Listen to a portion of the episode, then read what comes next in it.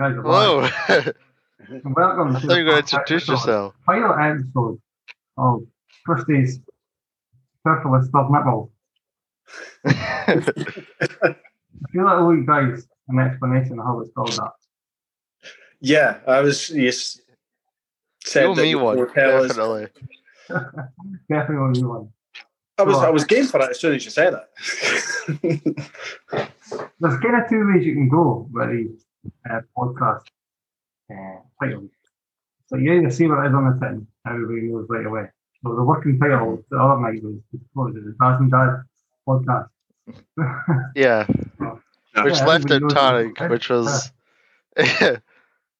which was unfortunate for him that he wasn't involved.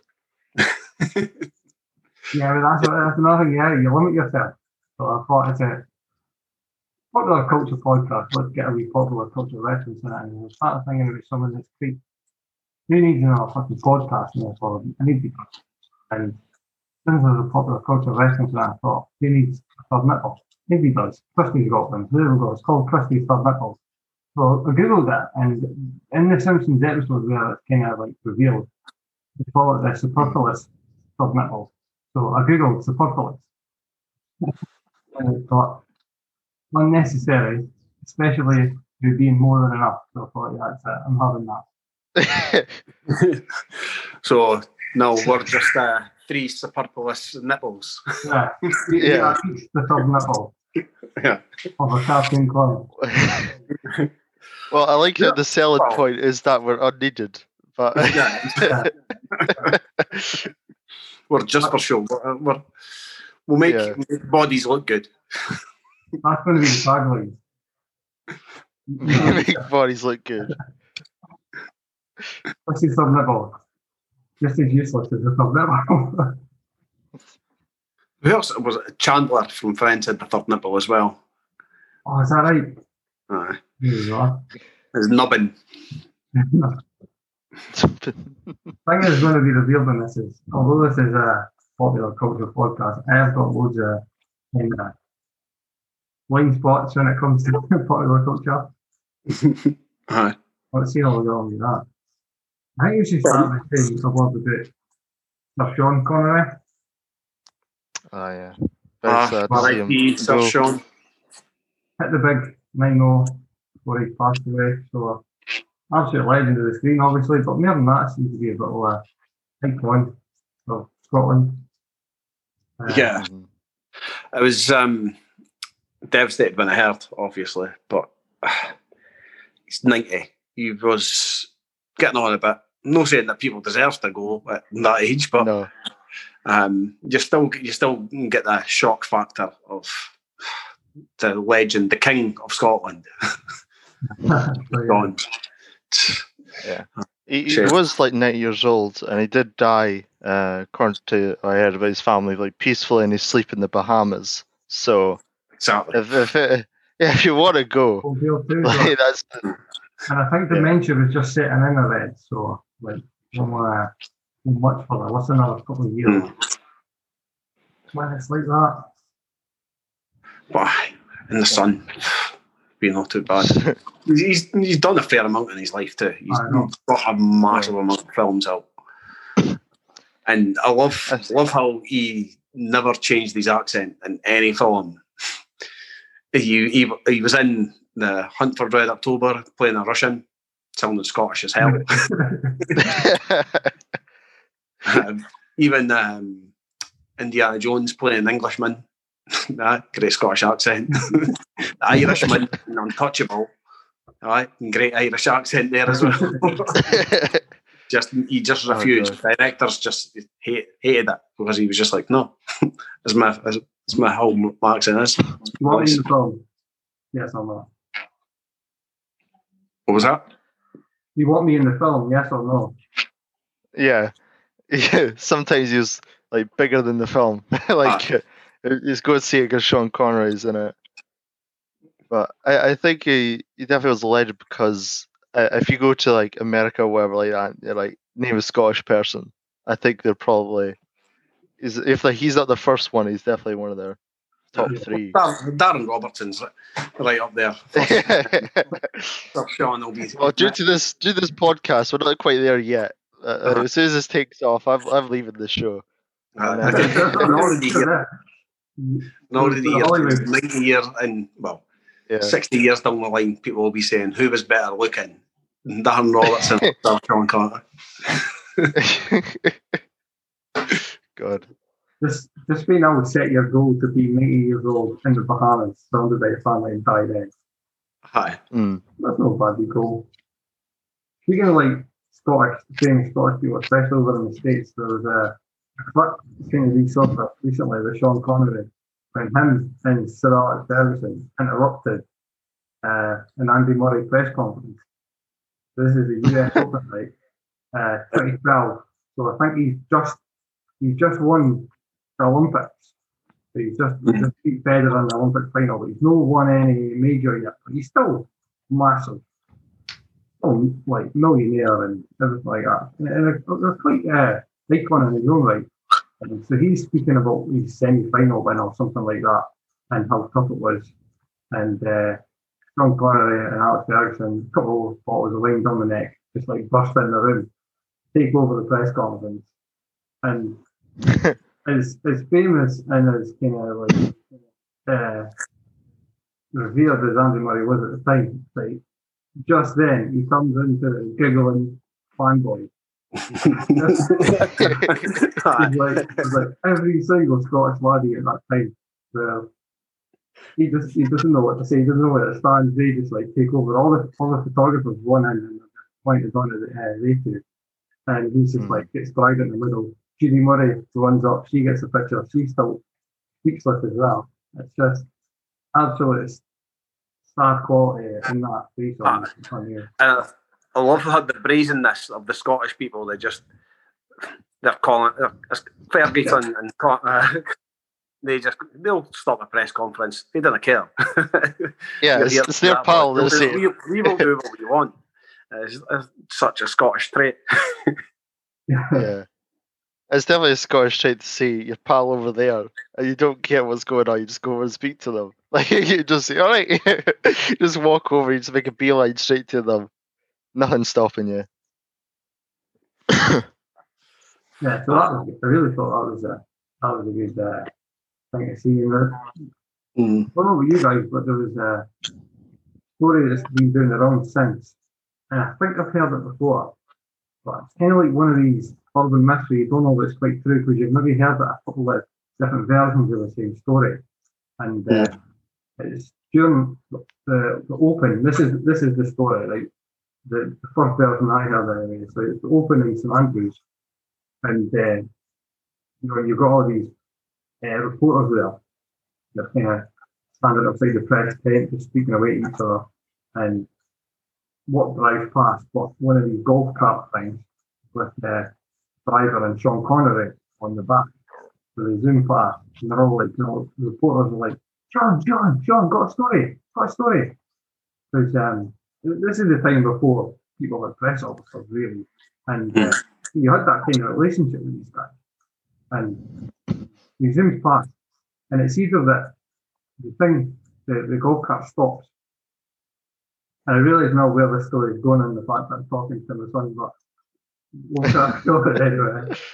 So either the golf cart stops or reverses. And I kind of think, think I like the story that it reverses.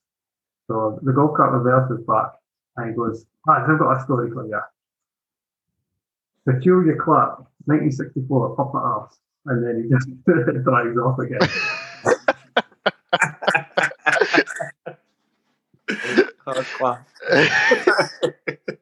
God, You know what? I, just, just I want that story to be true. that's a getaway. I, uh, I know, I know, you you really did. and the, the other version of that I've heard is actually I got a mutual kind of friend of Oliver's sent me a text when he died. And it was that story, but instead of reporters, it was like a group of lads on a kind of golf holiday sort of thing. Right. And it's details better than there, but it's the, it's the essence of the that one line. I'll, I'll shut the press right up. Alright. Oh, what do you what do you say? What, uh, uh, Okay. Can we, can we put And if that happened today, everyone would be recording it, and that goes straight to Twitter, and it'd be it'd be going viral and stuff like that. But the nature of the time, he just kind of got away with it. I think. Yeah, yeah. Imagine that was recorded. Yeah. Aye. And the legendary status of being such a big lover boy as well. Same thing. Same thing. Could have said, he could have said anybody there too. yeah. Aye. The Queen, up the arse, 1972. No evidence to dispute it. exactly. It's that, uh, yeah, if there's, if there's three words that hate remain in that sentence, it really cares what ones they are. Aye. I don't know if you said other other than that about celebrities, have you? Uh, no. Mm, Have you Sure. heard, have you heard sure, of the, been the Will Smith in the lift for it? in the lip Lift, the elevator. lift. No. Like, again, I've been told this one personally by people who say that they knew somebody who was there. Like, right. Is this some like Fifty Cent in the lift, and he got gets battered or something? Story. do you know what? It could be insert famous black guy here sort of thing. Like, but Yeah. the, the story is that it's a woman, it's two women, it's they're from the UK, they're from Scotland. I've even heard, like, somebody telling me this is they're from country. Like, I'm sure the next time I hear this, I'm going to get with street. so the two ladies, the front end, are in New York hotel, and they go into the lift, the elevator, and the, they make their way down. And it stops halfway, and, and a black guy comes in, and he says, "Hit the floor." By the way, that's an American term for "I'm going to the ground." I'm going to some level, right? Hit the floor. Right, unbeknownst to them, they think black guys have come and tell me hit the floor. oh, no. Um, oh the floor. no. So they crouch, No. they do something, right? Eventually, hilarity ensues. They look up and they see it's Will Smith, or they look up and they see it's Eddie Murphy, or 50 Cent. Tell why are you are here? And he thinks it's that funny that he ends up paying their, their bill. You know, their, uh, their, he, he covers the cost of the hotel and stuff. So that was one. And there's another one about Bono in a, in a Dublin restaurant. Again, I've been told this by somebody who says that somebody they knew were there, were the subject of this one, right? So he's Bono's in a restaurant in Dublin and at another table, just kind of like no blogs, and they see Bono and they're absolute fanboys, right? They're like, so can't believe he's there. Gotta go meet him, gotta go meet him. And he's Bono's with this other guy, and he gets up, goes to the toilet or goes to speak to the chef or whatever he does. And so they're like, right, this is our moment. So they go and speak to the other guy at the table, and you say, see when he comes back, could, could you get a picture did you ask him if you can get a picture of us? The guy's like, sure, sure. He's an American guy. Like, sure, yeah, no problem. I'll be fine. What to do is go back to your seat. And when he comes back, when the time's right, I'll signal you over. You know, maybe when we're finished with meal and that, I'll signal you over. You guys come, get the pictures. It'll be great. So that's what they do. They go back and they're kind of looking over, and the guy, American, signals them over. Basically, they're right over the table. Oh, picture, yeah, yeah. And they hand the camera to the American guy to take a picture of them and Bono. So yeah, all good. Bono's right up to that.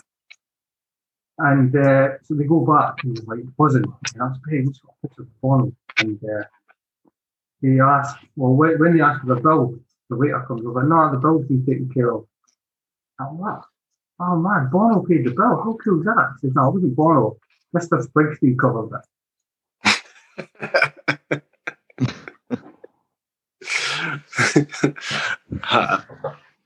I think I've heard I heard the story similar to that. Yeah, that's what I mean. That's what I mean. Aye. I didn't even say the same story like. Even the lift one, um, I think Billy Connolly does a joke Right. about it. There, there's a guy in the there's two women in the lift, and in the middle of Gorbals, up this big multi-story, uh, well, big multi, and um, this guy comes in, big gruesome guy with a big long beard and long hair, and a big Alsatian, and he gets in the lift, then.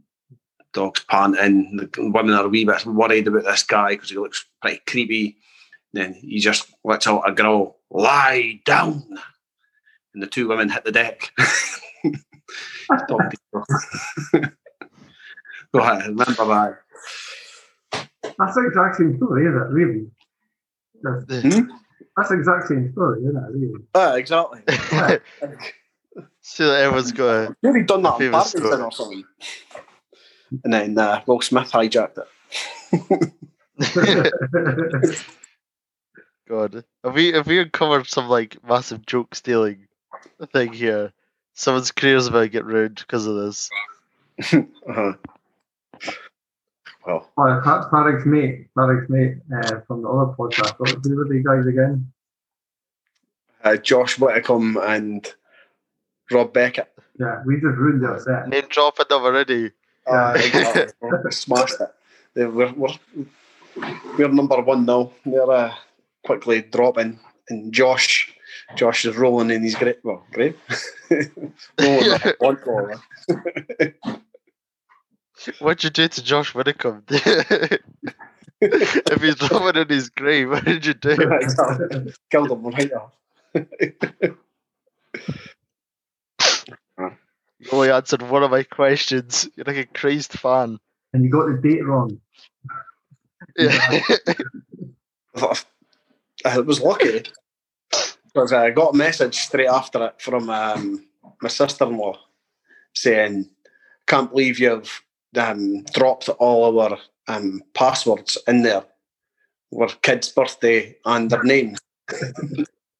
"Oh, good job they've got it wrong, and I'm glad none of us are stupid enough to have a date of birth as somebody's password.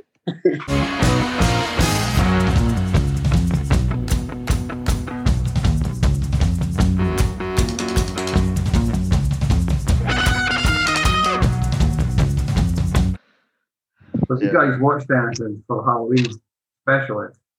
Oh, for Halloween, yeah. Um, what did you watch that? Hubie, what was that? Hubie Hall- Halloween. Is that No. the Adam Sandler Halloween Yeah. movie? Aye. I Well, didn't Adam watch that. Sandler Halloween movie. Oh, I Yeah. already know, It I, was I already just- know how it goes. it was just classic Adam Sandler all the way through. And it was brilliant. Honestly, was, give it give it a go. There was there's You know, it's loads of adult jokes in the background for you, where the Mm. mum, the mum and the auntie keep buying their clothes from the charity shops, and they've just got different slogans. Uh, where because I watched it with Bella, who's eight, and uh, she didn't have a clue. And anytime I seen any of the t-shirts, I was just in stitches. Uh, I'll God. find a couple of them. Has he got? But- he's got a, a, a Joker patch here, isn't he? Here on that. That's an absolute Yeah. comedy patch.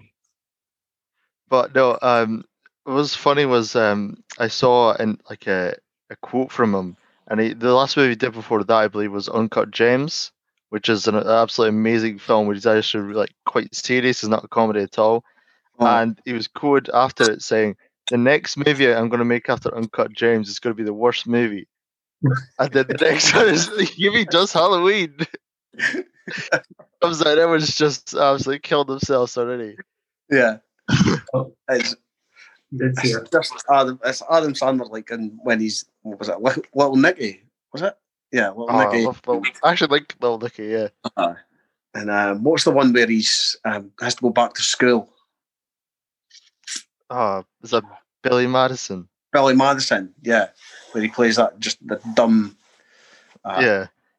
I like the, I, well, like I really love the film where it's kind of almost the opposite of that, where well, he's still kind of a bit of a man child, but he's got to look after the kid the whole movie, and so Big he's got to learn how, Big Yeah, Daddy, yeah, uh, and he's got to learn how to basically to grow up uh, in that film and like take on responsibility. I think that's actually like Adam Sandler ones where, yeah, there's comedy, but there's also like, you know, like grope the like a bit, bit of a change of the character from beginning to the end of the best. Like, you just- still you still enjoy like like uh, Hubie does Halloween and stuff, but like um, what's that one? Click. mm, That's really that's that's no right to be that sad at the end. I don't want to spoil it, but it's like this is an Adam Sandler movie. Why is this? Why is this making me cry? It's so good how it just it changes like that. It's brilliant film. Like, I love to click. yeah, Makes you look at your remote control different, eh? You're sitting there fast forward. doing it to your people around the house and everything. Like, s- s- Fuck, Is he shut up? Yeah. But uh, no, I actually watched some more like traditional, just horror, like slasher movies. I watched that Friday the Thirteenth remake. Right. Um, I thought it was actually really good because I'd watched the original Friday the Thirteenth like a year or two ago, and that's the one where it's uh, Pamela Voorhees the whole time, and like that's the twist. You think it, like um, you think it's Jason because like he's always being alluded to, but it's really just uh, like she she puts on an act of being like a kind of a like a little scared with timid woman, but really Ah. it's her the time. But this one is just no, it's it's like it's Jason just throughout, but he's not just kind of like a slow guy that's walking towards you with a machete. Like Mm. there's scenes where he's a lot more kind of survivalistic. Like, it's it's more kind of realistic in the sense that he's lived in the woods for like forever. Yeah. And so he's like building traps. He, he sets a bear trap for this one guy. Like he runs through and he sees his um, girlfriend, like she's like kind of in a sleeping bag, being set off uh, right atop a bonfire. And so she's wriggling out and he sprints towards her and sticks the like snaps his leg nearly clean off just this bear trap. And it's just loads of stuff like it's about like I'm pretty sure like, he fires an arrow and everything like that.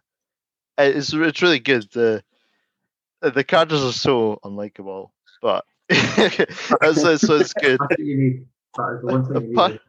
Aye. But it's actually this one guy that's actually alright because there's the main kind of kind of crappy people group that go to the uh, just outside Crystal Lake uh, with like uh, some like some rich boys. His parents ha- have a house there, Oh, and so he invites all his friends. Yeah, but the main guy in the movie is this um there's an initial group at the start that uh, get hunted, and you think all of them are like dead, but this uh, this brother comes along and tries to look for his sister, which was a part of that original group, and he's actually a good guy, and he's just trying to find out whether his sister's alive or not, and if Jason's taken her or. So he ends up interacting with this this other group, and they're all forced together to fight Jason. But yeah, it's, it's definitely it's it's, it's a recommend. Sounds Oh, a bit so- And it's like done- So good. Friday the 13th meets Rambo.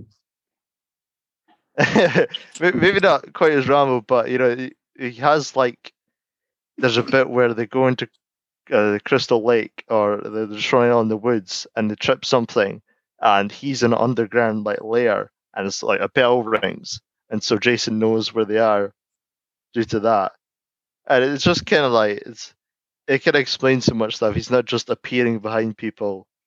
And he was there the whole time. It's like, oh, okay, so if they trip that, then he knows where they are due to this. Just gives it really more a makes sense. believability about him. Yeah, and.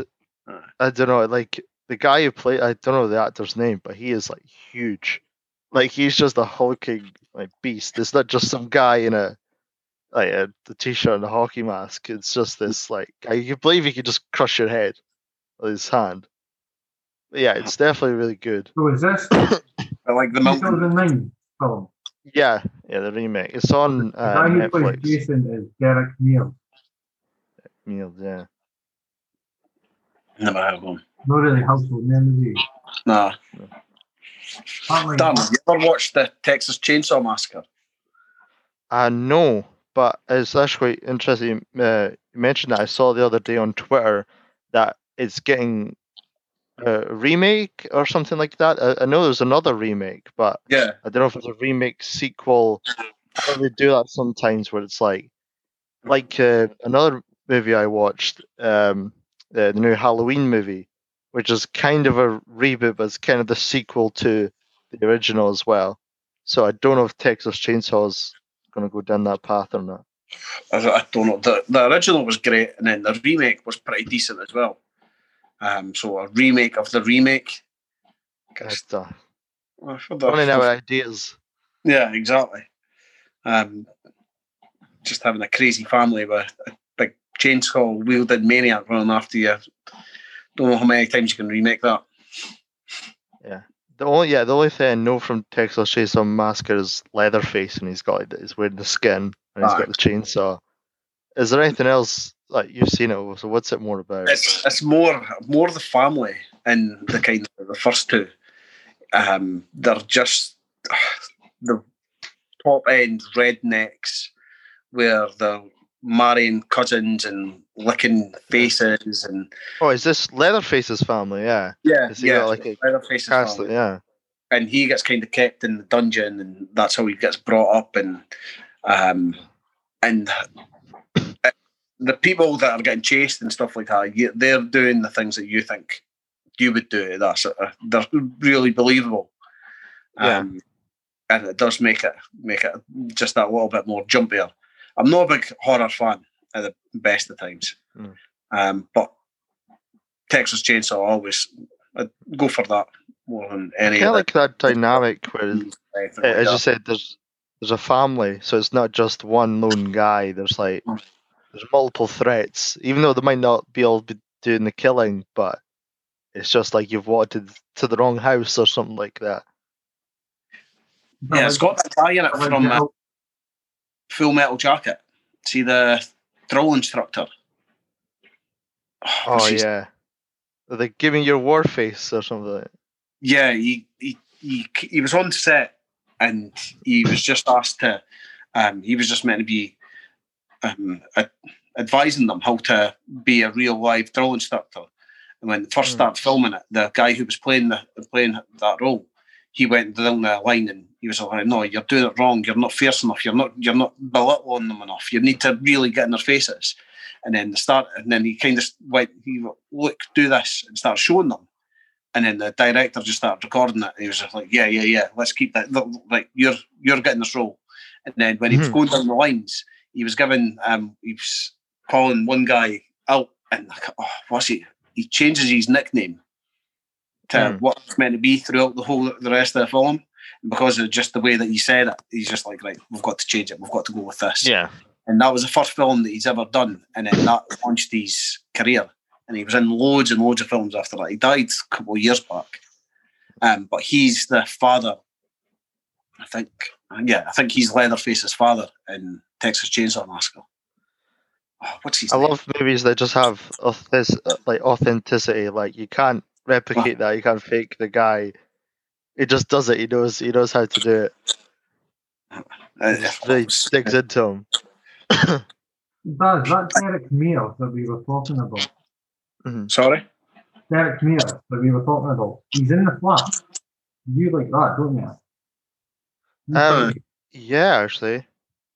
Um, I I, I Please can't remember who he is in there. that.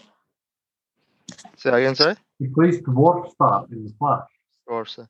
Oh, I don't think I've gone that far. You know, Uh, I, I, I only saw a couple of seasons, right, yeah, okay. but, but no. Um, I also watched um a movie called Sinister, which uh, it's got Ethan Hawke in it, and it starts off you think it's so cliche. It's like, oh, Ethan Hawke's and his family moving into a new house, but there, well, surprise, surprise, there's been a murder there before, you think, oh no, here we go again.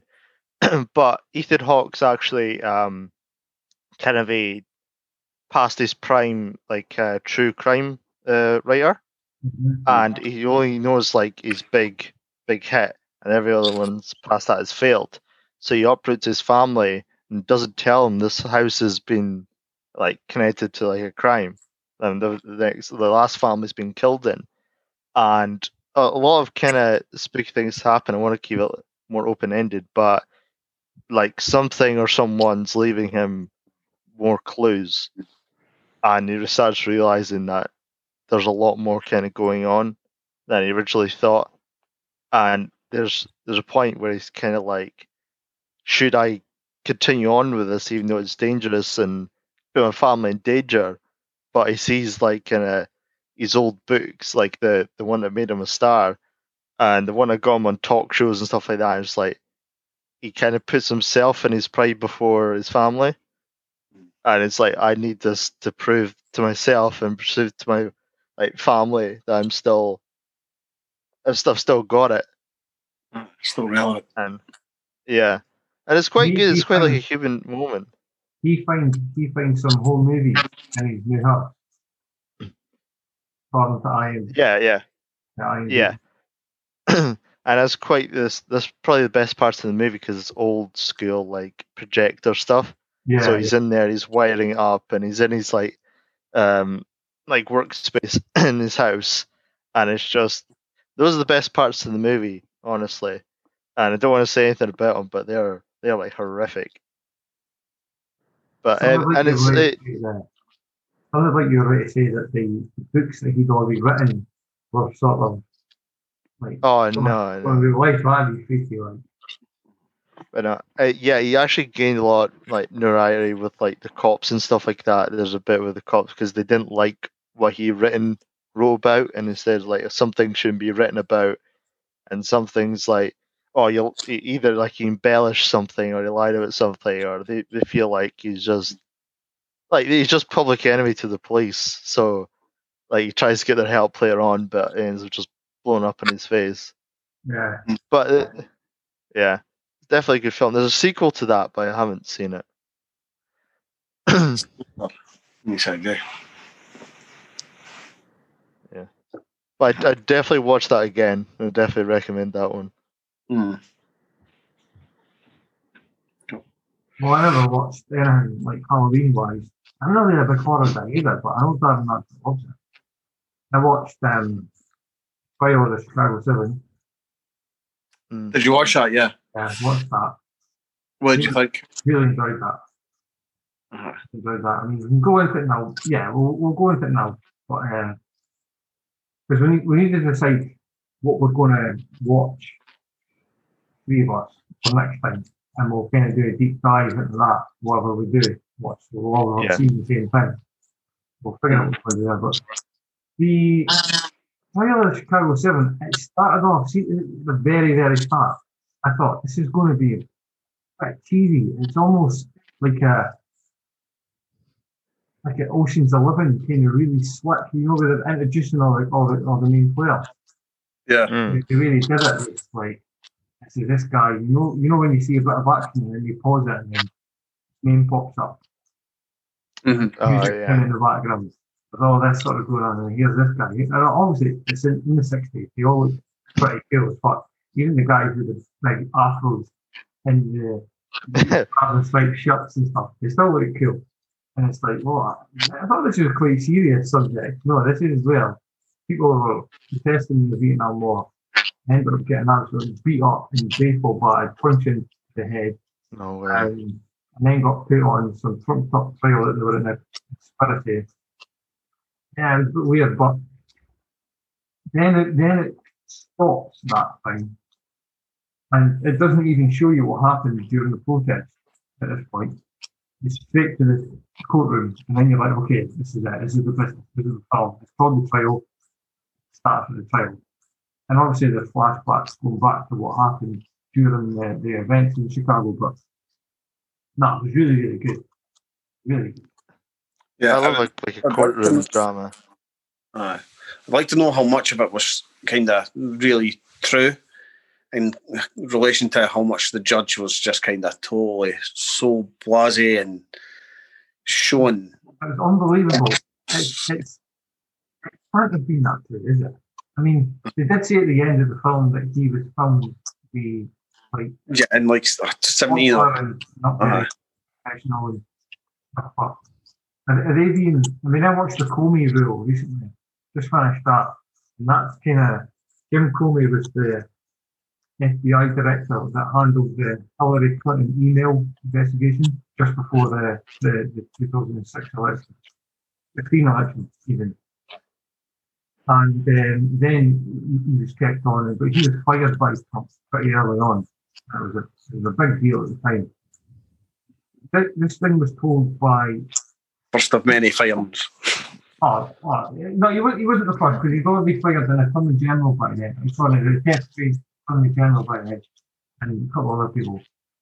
So he, um, he thought this is his story because you see him taking notes every every phone call he's got he's taking notes, and uh, this is the book which then leads to the series that you're watching.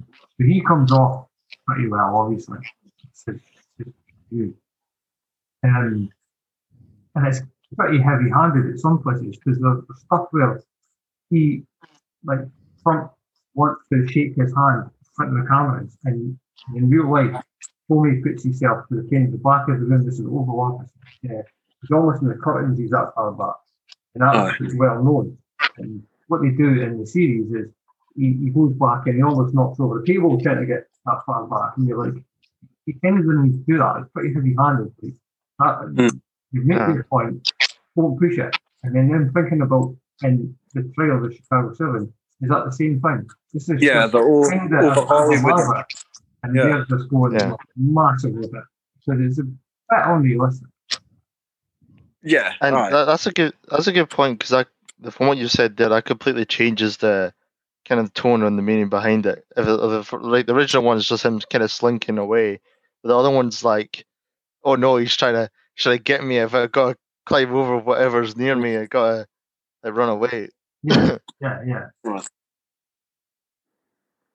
Right. And I, I what happens when Hollywood gets their hands on a good story? Got to Yeah, dramatise it enough for Yeah, and simplify it enough for the greater audiences. But I mean, as a, as a standalone film, sometimes political films like that take a lot of kind of assumed knowledge. And when they're going on about debates and, and events, people kind of it works to know who they are at the time. And I thought at times it did that. I was kind of having a pause and quite a way as we watched first half of the film. Yeah, this this is who he was and this is how this happened. And, um, I did get a bit like that. Um, but I think as a standalone film, you, don't need to know a lot about what happened. It's fine. It's really good. And I think when we last spoke, Sarah, you were on about, uh, we were talking about just the use of language, how Ah. putting certain words of other words can have such a big effect on you.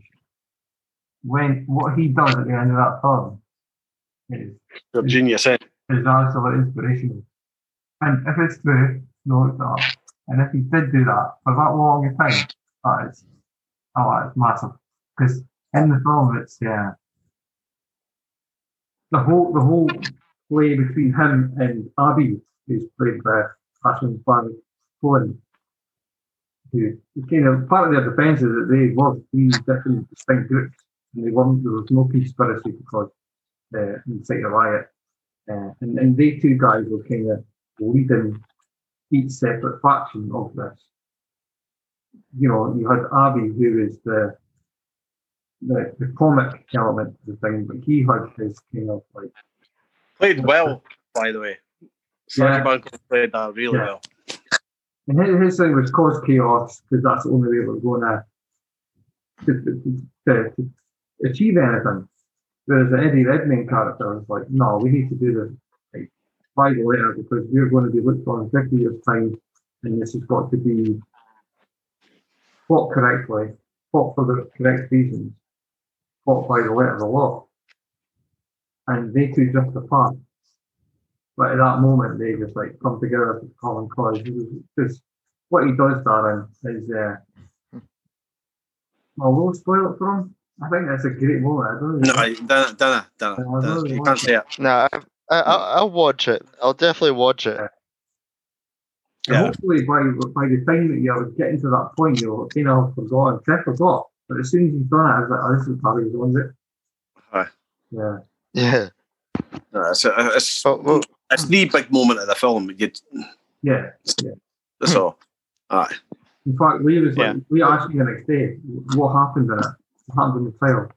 He started saying, well, remember the two guys who were kind of like side characters? Are they passed away? This happens. This what hap- happens to, to the leader of the Black Panthers. This is what happened. And then hmm. this, this, this, that. And he's like, no, I'm not going to tell you. I need to watch. You need to watch it. So we're going to Yeah. Finish this up. I can't tell as good as what they do. Yeah, but the, the, what you've you're showing me, um, it's quite kind of similar to something on Netflix as well. So when they see us, that was also based on a true story, but I Oh, yeah. think that was a lot more to the letter, to the because I think at the end they ended up having like the real people, and they did like a like a scene where I think this is where they are now. So I think it's a lot more Hmm. accurate, but that is that is pretty. Well, it's kind of scary because it happened, you know. Yeah. But it's a good show. Yeah, it's really hard hitting and how much well, how much attention these guys got for Hmm. such a for being innocent. And even the, the full page spread that Trump put out in the was it, New York Times to say get these guys convicted and all this it was just uh, absolutely shocking. Yeah. But no, that was a, that was a really good series. And I watched uh, Oprah Winfrey. Was it Oprah that they went on? Yeah. Yeah, uh, watch watch that um, thing at the end as well. Yeah. To be fair, Netflix are doing pretty well with their kind of true to the re- true story, Two crowns. true crimes. Aye, That, that was Yeah. harrowing though. I mean, and the, the guy who got put, everybody else was in juvie, but he was like, what, six months older or something, he went to the yeah. school penitentiary and he was fucked up. Oh, they're so sad. Like I remember, it's like it's like a two-hour journey for his mom to visit him, Mm. and and he's like, I want to go. and, like, try- well for it. yeah, he tries to go for a move, but it's like a, it's like a random, and he gets moved like five hours the other way, and so his mom never comes visit him. It's like I can't believe that. Like, I think one thing that's different in this kind of comparison, like obviously they but what they went to do when they left their home that night. There was no way that they se- foreseen that this is this is never an option. What was they ended up? Mm. Because these guys are going to protest, and these guys are going to confront the police. Whether or not they conspire to cause violence and cause it incite a riot is is up for Mm. But them ended up in jail was almost in the contract. These guys, Aye. yeah, at that time as well. But how many how many times has that happened where it's not been documented yeah, and Yeah. people have actually managed to escape the system? and there was there was something around about the same time. Oh, oh, I think I told you to watch it, Kieran. Um, it was just showing the kind of the new racism in America and how it's all kind of around the prison system just now. right.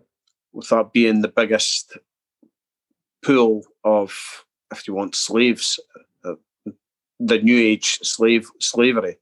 Um, the way that the prisons are working to get the guys out, well, to get everybody working and not charging much to to Yeah, build and stuff. I can't remember what it's I've- called either.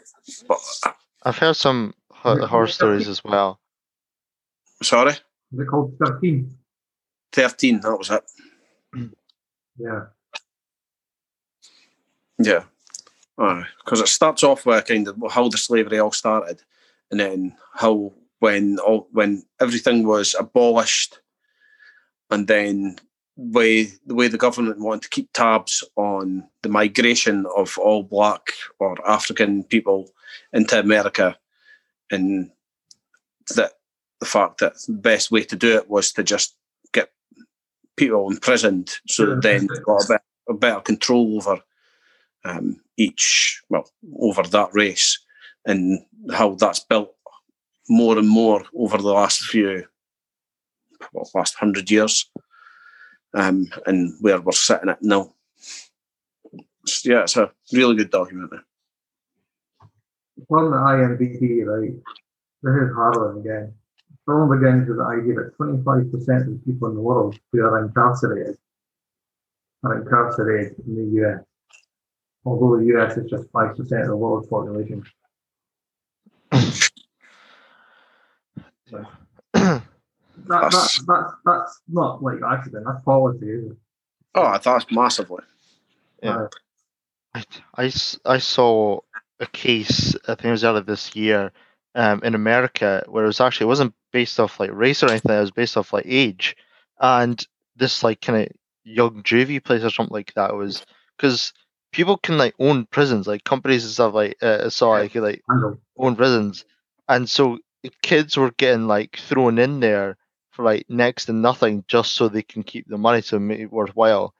Like this one kid made a, I think it was like a, I don't think it was on Facebook, it might have been on MySpace, or maybe something like that old, and of like a teacher of theirs, and just said like mean stuff about. You know, made a fake page. Oh, this is like Mister So and So, and I don't like this, or I and I do this, and it's just silly. But they end up getting thrown in jail, or someone does something, and it's just straight into there, Mm. and there's just so many people involved in like protecting that.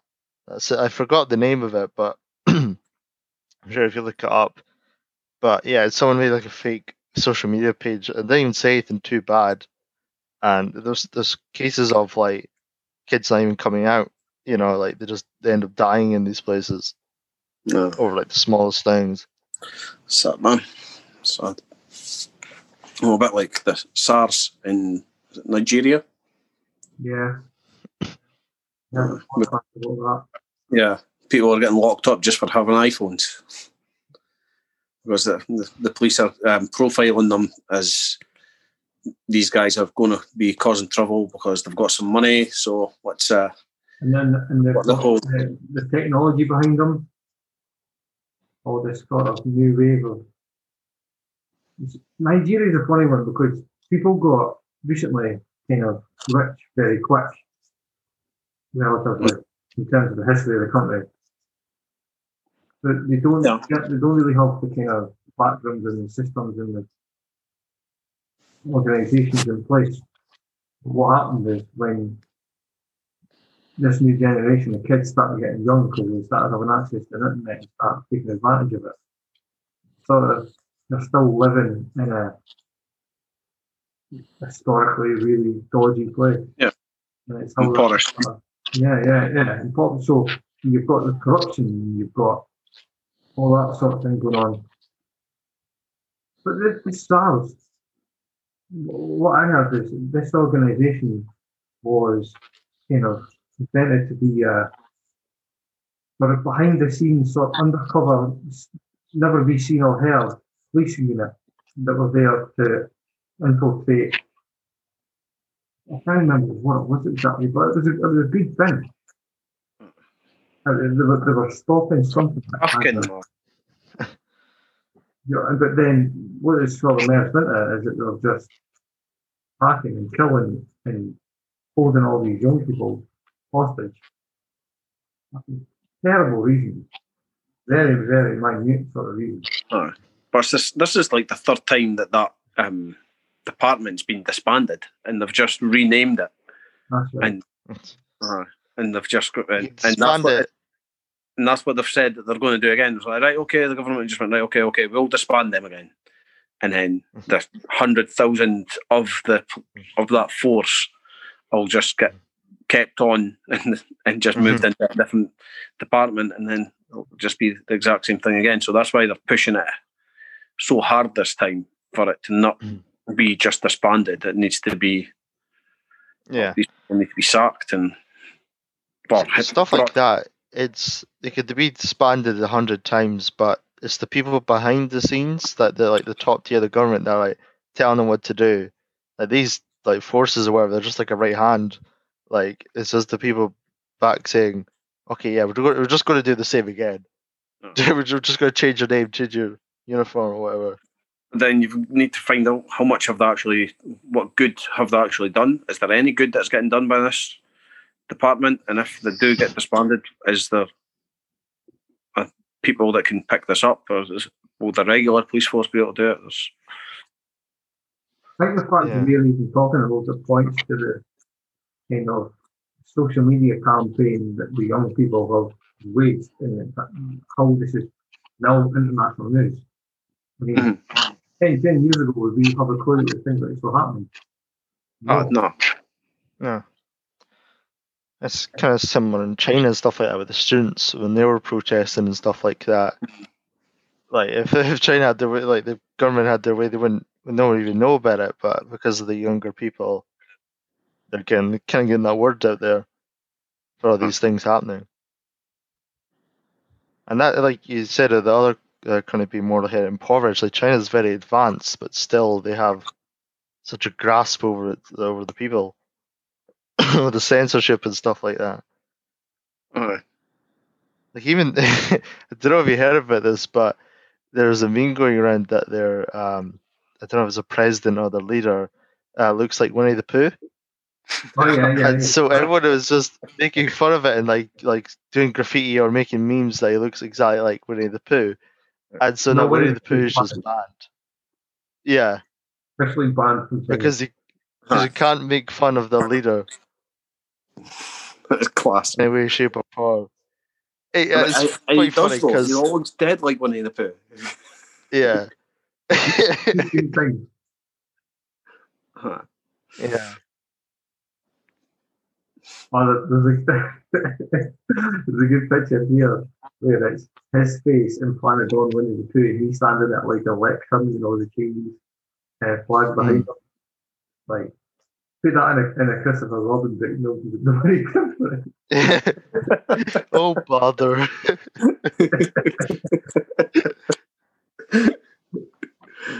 No, that's that's definitely an example of younger people thinking, uh, how can we kind of get away with something? How can we Hmm. be more rebellious? How can we do something? It's good. Uh, So let's talk about what we're going to do next week. Well, next week, obviously, the next time that we do one of these.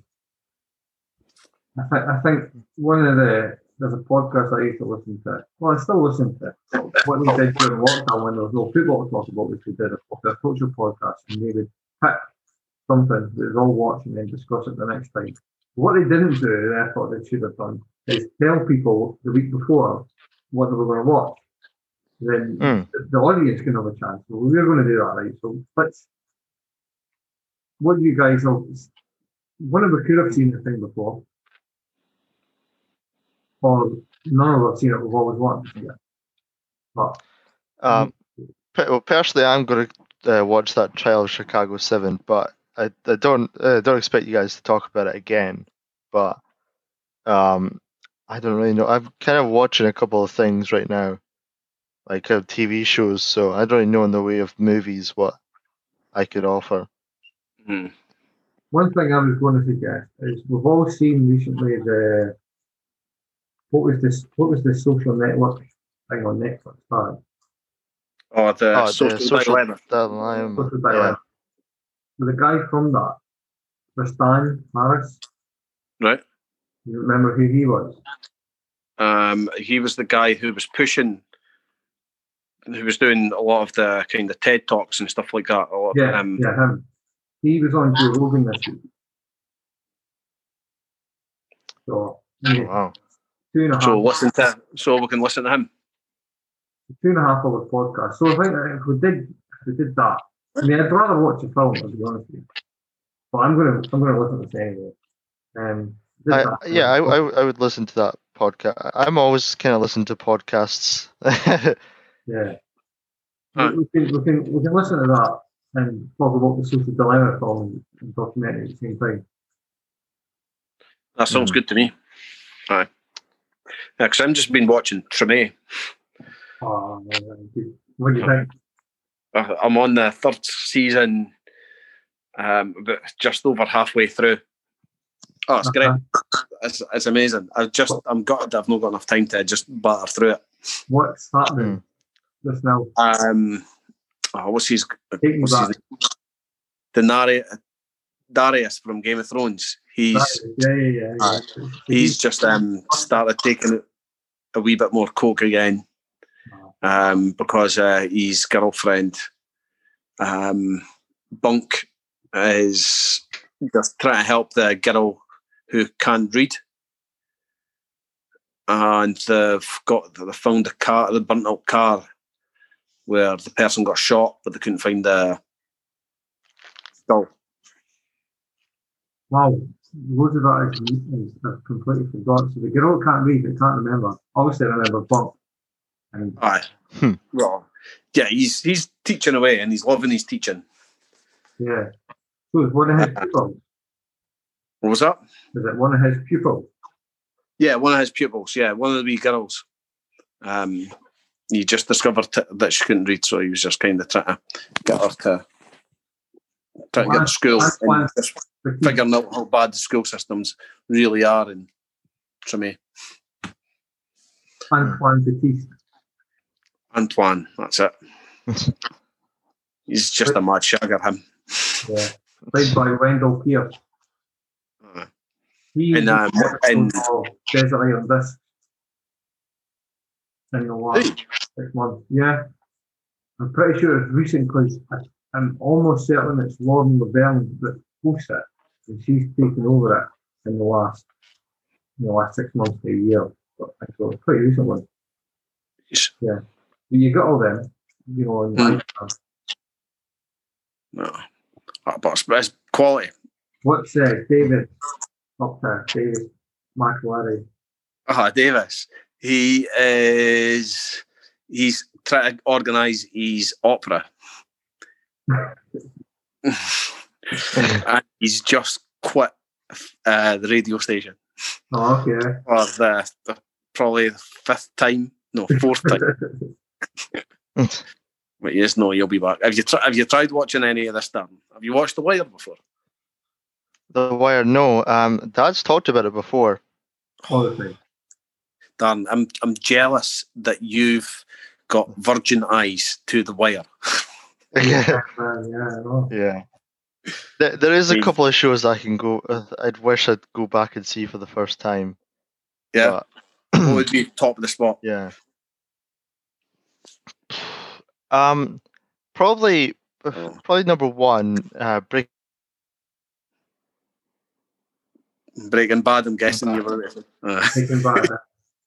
Yeah. Your lips just went dead faster. Yeah. Um. Oh no. but yeah, but definitely, definitely Breaking Bad. Just to kind of, just with Walt and Jesse and and Mhm. Gus and just just just so many moments in that show that I wish I'd be like, oh my god, like probably probably one of the top ones is when um one of Jesse's friends got shot, and so Jesse's like out to get them, and he's gone to the bit where he's got the gun out and he's about to walk over to them. You're thinking, oh no, Jesse, what do you get yourself into now? And then bam, Walt just hits both of them with his car and goes out, just shoots one of them in the head, tells them right. I was like, whoa. And it's just like you kind of forget at that moment that he used to be like a geek, you know, he used to be like a, a high school teacher that, that no one listened to. And he's just like remorselessly just shooting people. Or that bit where Gus with the box cutter. And um, he, when he's in the underground lab, and uh, Jesse and Walt have like, um, they've ki- they killed Gale, Yeah. and so like he was supposed to be the replacement, and so the guy I forgot his name that was looking after him while they're like uh, cooking was like, it's okay if they're if you don't want them. I've been watching it the whole time. I know exactly what to do. And Gus just goes, he walks out there, not listening to him. He, he takes off his stuff. He puts on like a big like um kind of uh something you go through like decapitation zones with. Yeah. And he goes up to him, picks up a rips his neck open. And just right out in front of Jesse and Walt, you're like, what? What did he do that for? What? What? You just left with so much shock. Uh, I wish I could see that again. uh. I forgot how good Breaking actually was. I, I, I rate it quite high as well, but always I've always rated The Wire and say Yeah. Game of Thrones above Breaking Bad. Hmm. I've never I've never thought about going back and actually starting Breaking Bad from the start. Kind of too The other two, the other two are definitely good. easily. I'd happily go back and start them for the start. I, I've why seen Breaking Bad like twice. Yeah, Yeah, I I love Better Call Saul. It's the spin-off series with uh, Saul Goodman. Yeah, Is, it um, you, you think that's worth starting? Yeah. Oh, that's great. It's it's, it's yeah. It's it's a lot kind of like slower. It's just a lot about uh, him before who he was, and it's like it's it's almost kind of tragic in a sense because he, even though he is a bit of a like in the in Breaking Bad is a bit of more of like a scumbag character, and he's really like kind of greasy and slimy and stuff. And this one, he's just kind of just an overexcitable like guy who just likes to cut corners at the start, and he, he just eh, he's just treated as like the black sheep in his family, and his brother's just kind of almost out to get him, and he doesn't. He just can't help himself from trying to cheat almost, and even though he does the right thing sometimes, he just he, he can't help himself from doing it in a different way. And some of the characters you see get to see like uh like Mike and stuff like that. You get to see other characters pop in, but yeah, it's Because definitely really Mike's good. guy, isn't he? In But yeah, Mike's um, guy. Makes his the guy. Yeah, he, he's he's like the bridge between Saul and Gus. Hmm. Yeah, so Saul doesn't know Gus, but Mike knows. Yeah, there's, and it's just kind of like a bit of world building in the, and you know, because you know in the end, the Breaking Bad, where he's they've got all the I think it's like Dutch people in the big um warehouse, and all they do is like cook all day. Like this is how it's kind of like how they come over and how it's all made and stuff like that. But yeah, it's it's a really good show. oh, I'll have to, I might start that. It's a kind it's kind of a bit it's a bit slow, but some of the payoffs are, are just great. Because you can just again, it's just it's like Breaking Bad in a way, because you know he's not he's not just Saul Goodman straight away. Oh, Yeah, it's very it's very good show. cool. But yeah, I would, I would like my series that I wish I would never had never seen or, or was watching for the first time would be The Wire. There's just so much in it. Like almost every character is believable, mm-hmm. likable, and even if they're not likable, you kind of have some respect for them, good and respectable how they are in the game, so to speak. Mhm. It's so realistic. It's so many different facets of it. And then another thing is like the gen- the biggest genius of it is how it doesn't need to be cliffhanger X you know every episode for it to be Mhm. Even even the fact that before it you don't get this is what recently happened and this is one of my massive bugbears with a series is like when they say previously on so and so and they show you a clip of what happened recently. Now, if you're in episode two, they'll just show you what happened in episode one. But if you're in episode 20, and they're showing you something that happened in episode two, 10, it's like Yeah, something like that's coming up in this episode. They just fucking Yeah. it. It- It's, it's absolutely spoon feeds it to you. And there's none of that in the wire because it's just you get the feeling in the wire that they could have done Uh. five seasons, they could have done ten seasons, but the the manner of the life in a big city like that, like Baltimore, and the drug trade is that shit goes on, life goes on. The new guy comes right up behind you. When the big dog, you come at the king, not miss. 'Cause It's been slated quite uh, recently. Is that right? Because, yeah, because um, because it was just showing black people in such a negative way. There's not really anybody, any black person in power, with the exception of the mayor. And even then, he was corrupted. I don't know. Cedric Daniels was quite stand up with me. He was pretty good, but I, I think he fucked up though. Yeah, fucked up. Well, there's been a terrorist attack in Vienna, six locations. Just live news. Yeah, oh god. No, but it's, see the thing with the the wire and like uh, like or shows black people in a bad way. It's just like at the same time, there must have like a lot of black people were probably involved in that show. So in the real world, Yeah. it's kind of a good thing, even if they were playing bad characters. Like think about how many Well, like people got But then Another- it's paid and another goes thing to about the- this industry. was, was to get through like uh, what, what's her name again? You know the, the small female gangster. is it Iman Nino. She, she dies in the end. What I'm doing, but um, she's straight from the street. I mean, she is.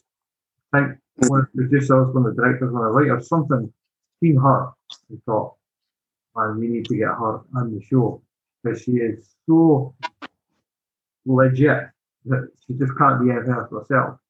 And Alright. if, I, if that's what was happening on the streets of Baltimore, this is somebody who this is written by somebody who was um, working as a journalist in the city. You know, he, he he's got experience of this. This is not somebody who he parachuted in to try and Yeah. story. This is somebody who You've with. you've got the genuine appeal and the genuine kind of character right there. Why not put, why not turn the camera on them and Yeah. bring home with that?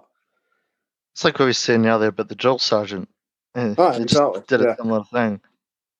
Yeah. That, that journalist, like, he probably has loads of contacts, loads of stories, and pl- those people like that, even if it's not one and the same, it's like, it might be a mashup of two or three people, but still someone you might run into if you're there. I still, I still love the wire. And I would, I would defend it to the hilt. I mean, if, they- if they're Oh. talking about uh, drugs and guns in the project in Baltimore, well, they're going to be full of white people. I mean, uh, unbelievable. I get that. And the same guys, I mean, you, you can talk about uh, pretty much anything that David Simon. He's he's a, he, he wrote it, and he's a former police reporter as well. Hmm. But uh, Generation Kill which is a series that he did. That's great.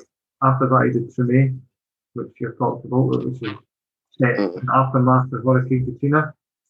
Another good one is uh, this is quite a short series. Show Me a Hero.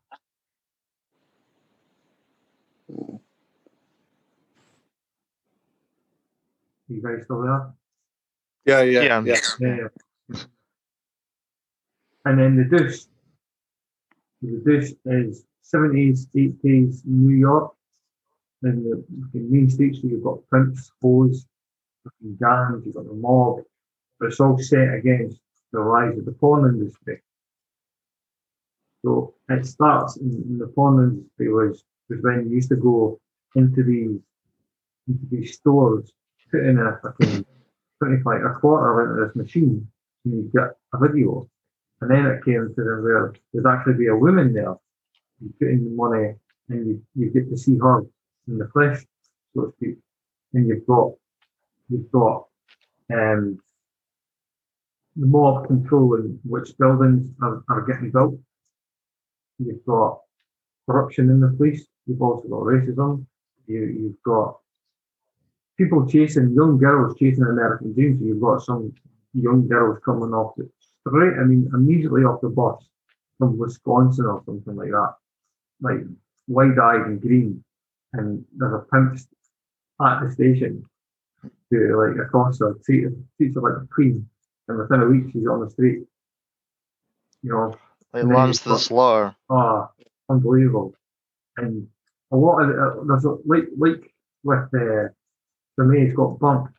This has got a few characters as well that were in the wire And then and Treme Yeah. as well. and they're here in this as well. Um, so great, really well done.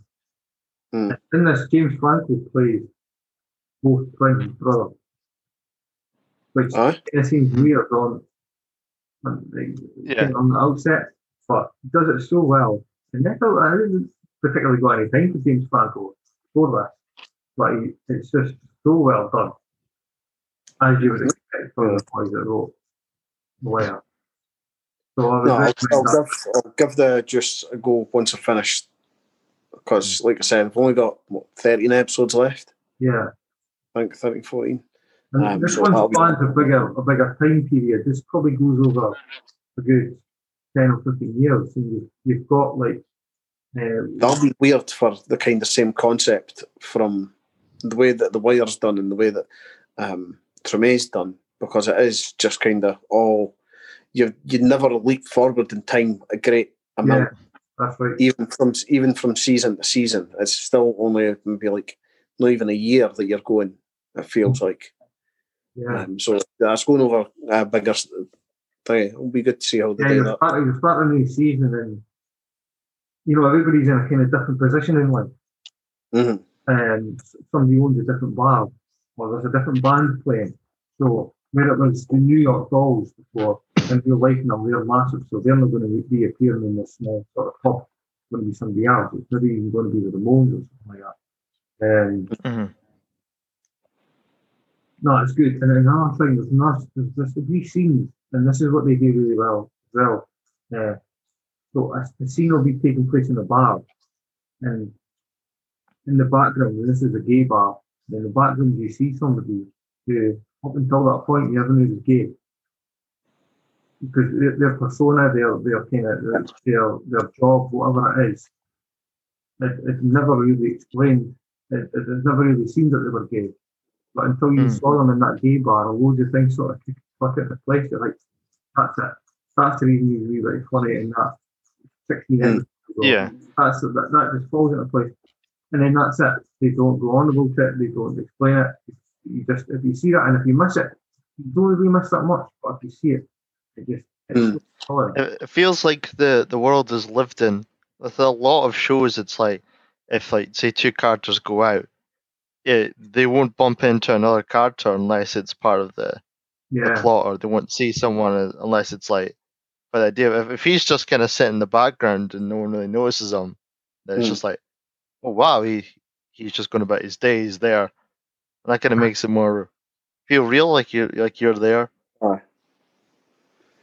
I like that. I left it. it's so authentic. It's, no, it's brilliant. What was that? It's so authentic. Mm, yeah, yeah. So we're going to watch. Um, listen to Joe Rogan's. Yeah. Joe Rogan in his new studio in Texas. You know, he's moved. So he's like, I, s- I saw that. It looks like some like vaporwave bu- war bunker or something Like, like that. we You know, there. it's I quite, I quite Yeah, like I love- Before. yeah. It felt I don't know. It just felt so much cooler. I, I guess I don't know if it's like a COVID thing or something like that. Like because it's smaller, less people, and or I or maybe he's just moved house. I think that could be part of it. He, he, he did explain in one of these recent ones that he kind of got away from. I mean, in California just now, half the state's on fire. COVID is Yeah. And, you know, he's just like, well, let's just get the fuck out of here. You want to Texas? Yeah. I don't know why Texas is like the uh, the virus is less prevalent there, or if it's even true, but he, Mm. he seems to think so. And uh, you That's like metaphorical as well. Like Texas is still like the the final frontier. Like he's just getting away from it all. He's going to Final frontier of bullshit, you would imagine, yeah. yeah. But after living in California for all the, all that time, because he's from he's from the East Coast, he's from like New York or something, or New Jersey. Uh, or at least Doesn't that's where he- Uh, if he's rich and living in California, he's probably going to have like celebrities as neighbors and stuff like that. He might want to break away from that life. So it's good. You, you imagine as well that he's in Texas. It's going to be like a, a big red state, you know, a big pro-Trump and uh, you know that. But he's in Austin. And Austin is a massive city in Texas, but it's almost it's unique sort of ecosystem there, where Mm. quite, quite liberal in Austin, especially when you consider all the rednecks that they're surrounded by. So that really is. That'd be a pretty cool place to be. Yeah. I thought it Definitely, Austin sounds cool. I haven't heard anything bad about Austin ever, so No. So I think Tarig's disappeared. He's, he's called off early. Let's just uh, yeah. call but no, yeah, I definitely I'll li- listen to that podcast and uh, I'll, I'll I'll not even tell you what I think about it until we're on the Keep podcast it to yourself. Keep it to yourself until next Yeah. time. Right, All right, right. We'll say goodbye. Signing off. We'll say goodbye to Tarig. Bye. Aye. Goodbye for everyone. Here.